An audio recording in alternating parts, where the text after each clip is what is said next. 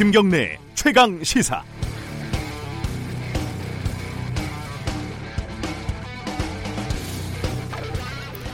요즘 조국 장관과 관련해서 여야가 국감 증인 채택 줄다리기가 한창입니다. 국감 하니까 어, 옛날 추억이 하나 생각이 납니다. 어, 국감 시즌이 되면은 국회의원실에서 경쟁적으로 자료를 내죠. 어, 주로 행정부의 실책이나 정책적인 문제를 발굴해서 제기하는 건데요. 보도 자료를 전체적으로 배포하기도 하지만 잘 아는 기자에게 단독 기사를 쓰게 이렇게 슬쩍 주기도 합니다. 방송 뉴스에서 뭔가 정책적인 문제를 제기하는 내용인데 갑자기 국회의원이 등장해서 공자님 말씀을 하면 100% 의원실에서 제공한 기사다 이렇게 보면 되겠습니다.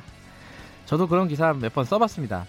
근데 난감한 건 그 의원을 의원님을 인터뷰할 때입니다. 다 그런 건 아닌데 상당수 의원들이 그 내용을 잘 몰라요. 어, 국회의원실 보좌관들이 오랫동안 발굴하고 조사하고 정리한 내용을 보고서 뭐 5분쯤 본다고 내용을 알 수가 있는 게 아니죠. 보좌관이 써주는 대로 방송용 멘트 딱 15초 어, 하는 겁니다. 어쩔 수 없이 보도를 하지만 뒷맛이 쓸쓸, 씁쓸할 수밖에 없는 노릇이죠. 어, 축구 클럽 통합 차료 통학 차량 사고로 두 명의 아이가 숨졌지만은 아직도 관련법이 발의만 안 되고 논의조차 안 되고 있다 이런 뉴스를 어제 보면서 이 생각이 났습니다. 어, 비례대표와 비슷한 개념으로 싸움 잘하고 목소리 큰 투쟁 대표를 아예 일부 뽑아서 전문적으로 싸움만 하게 하는 겁니다. 그리고 나머지는 법안, 정책, 살림 이런 걸 챙기게 하는 거죠.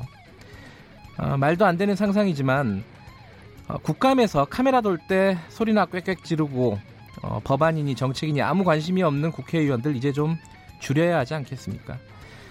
아, 총선 때 우리 신경 좀 써야 되겠습니다. 9월 26일 목요일 김경래 최강 시사 시작합니다.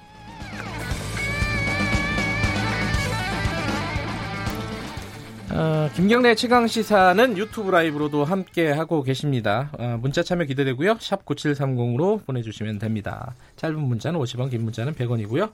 스마트폰 애플리케이션 콩 이용하시면 무료로 참여하실 수 있습니다. 오늘 목요일 주요 뉴스 브리핑부터 시작하겠습니다. 고발 뉴스 민동기 기자 나와 있습니다. 안녕하세요. 안녕하십니까. 어, 북한하고 미국이 이미 실무 접촉을 가졌다고요? 그런 보도가 나왔습니다. 예. 지난 주말 평양에서 비핵화 실무 협상 개시를 위한 사전 접촉을 가진 것으로 나타났는데요. 네. 비핵화 실무 협상도 2, 3주 내에 개시가 될 것이다라는 관측도 나옵니다. 네. 청와대와 여권 관계자들이 언급을 한 것으로 보입니다. 문재인 대통령이 미국 뉴욕을 방문하기 전인 지난 주말 트럼프 행정부의 북핵 실무자들이 평양에 도착을 했고요. 1박 2일 동안 북한 실무자들과 비핵화 협상에 대한 사전 논의를 했다고 합니다. 아, 이런 결과를 보고받은 뒤에 트럼프 대통령이 문재인 대통령과 정상회담을 진행을 했다고 하고요.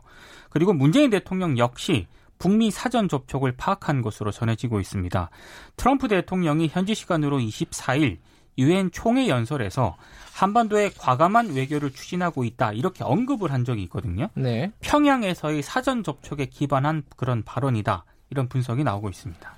음, 최근에 뭐 좀 분위기가 좋다 이런 얘기 많이 나오잖아요. 네. 그러니까 만약에 이게 사실이라면은 어, 그런 것들이 좀 일부 설명이 되는 측면이 있습니다. 그렇습니다. 어, 미국 소식 하나 더 알아보면 트럼프 미국 대통령이 좀 난감한 상황에 처해 있죠. 미국 민주당이 트럼프 대통령에 대한 탄핵 조사 개시를 전격 발표를 했습니다.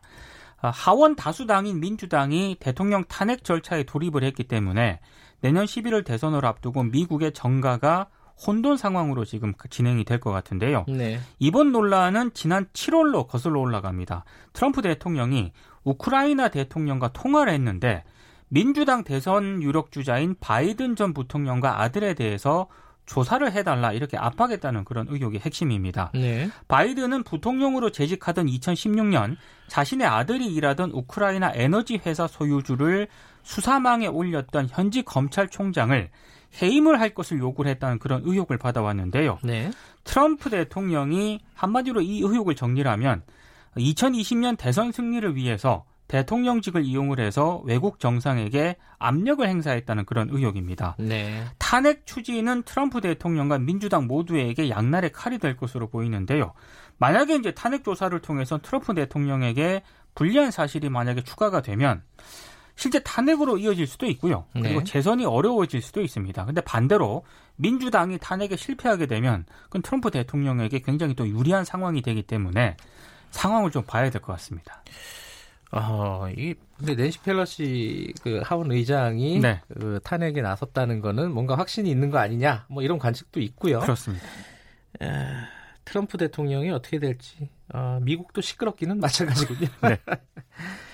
아프리카 돼지열병 여섯 번째예요. 인천 강화군에서 또 확진 농가가 나왔습니다. 국내 발생 농가가 모두 6곳으로 늘었는데요. 이번에 확진이 된 강화 그 돼지 농장은 돼지 830여 마리를 키우고 있는 그런 곳인데요. 네. 3차로 확진이 된 김포 농장과는 6.6km, 그리고 5차 확진이 된 강화 농장과는 8.3km 정도 떨어져 있는 곳입니다. 네. 아프리카 돼지 열병이 창궐한 북한과 인접한 지역에서 바이러스가 확산하는 양상을 보이고 있습니다만 아직 정확한 전파 경로는 파악되지 않고 있습니다. 청와대도 상황이 악화가 되니까 테스크포스를 꾸려서 적극 대응에 나서기로 했는데요. 일단 아프리카 돼지 열병 발생 지역인 경기도 북부권에서 최대한 막는 것을 목표로 하고 있습니다. 이 김포는 이제 북부라고 보기도 조금 애매한데요. 좀 그죠? 내려왔죠. 예. 김포는. 네. 그러니까 이게 경기권을 벗어나서 충청권으로 내려가는 거는 정말 큰일이다. 그렇습니다. 예, 이런 자세로 지금 방역을 하고 있는 것 같습니다. 네.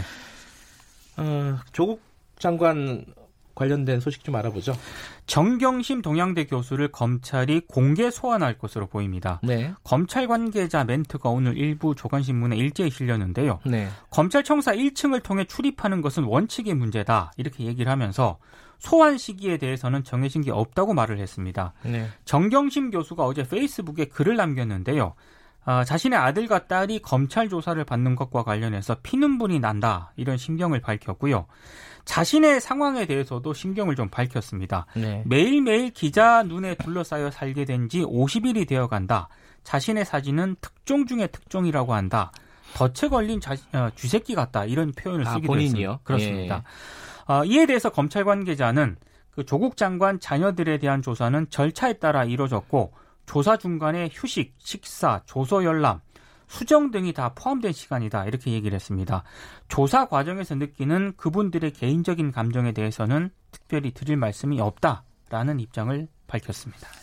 윤석열 총장이 이 수사 관련된 뭐 입장이라고 하긴 뭐하지만 좀 짧은 코멘트를 처음으로 남겼어요 어제. 그 그죠? 굉장히 좀 원칙적인 예, 입장만 밝혔습니다. 절차에 따라서 수사하고 있다. 뭐 네. 이 정도 어, 말씀하신 대로 원론적인 입장만 잠- 잠깐 밝혔는데 이제 정경심 교수 소환만 남았느냐 아니면은 조국 교수 아 조국 장관까지 소환하느냐 네, 뭐이 부분은 조금 지켜봐야겠죠. 그렇습니다.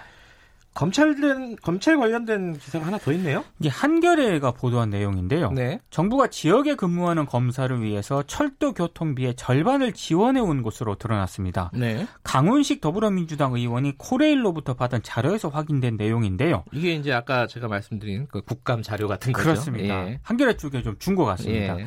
코레일이 대검찰청과 협약을 맺고 올해부터 지방검사의 고충 해소를 위해서 철도 교통비 50%를 지원하기로 했습니다.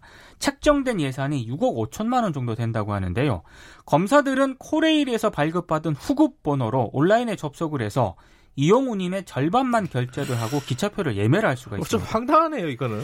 근데 더 황당한 게요. 예. 이 코레일 문건을 보면 검찰 쪽에 해지 요청이 없으면 계약은 자동으로 연장이 되도록 음, 되어 있고요. 네. 앞으로 할인 대상자를 지방법원 판사까지 지속해서 확대하겠다 이런 내용도 있습니다. 판사들이 반발했나요, 혹시?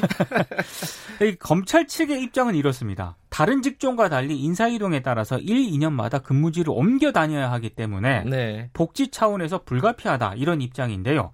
하지만 다른 공무원과의 형평성 논란이 제기가 되고 있습니다. 그렇죠. 강훈식 의원은 예산은 원칙에 맞게 투명하고 공정하게 집행이 돼야 한다 이렇게 얘기를 하면서 네. 특정 공무원에게 법적 근거도 없는 교통비를 지원하는 것은 지나친 특혜이기 때문에 향후 제도 개선을 해야 한다 이런 입장입니다. 와, 이게 참 진짜 황당한 얘기네요. 검사 어, 검사들한테 어, 철도 그러니까 기차비를 반을 깎아줬다. 요즘 세종시로 출퇴근하는 공무원들 굉장히 많거든요. 그렇죠. 이건 좀 말이 안 되는 것 같습니다. 어, 이거는 좀 이번 국정감사를 기회로 해서 좀 수정이 어, 됐으면 좋겠습니다. 네. 좀 오래된 사건이죠. 이 서울교대 그 남학생들이 성희롱 단톡방 이 개설해가지고 문제가 됐었는데 그 관련된 징계가 나왔다고요? 서울시 교육청이 이제 어제 감사 결과를 발표를 했거든요. 네. 징계 방침을 정했습니다. 네. 그러니까 카카오톡 단체방에서 여학생 외모를 품평하고 성희롱 발언을 한 현직 초등학교 교사 네. 임용 예정자 14명에 대해서 징계하기로 결정을 했는데요.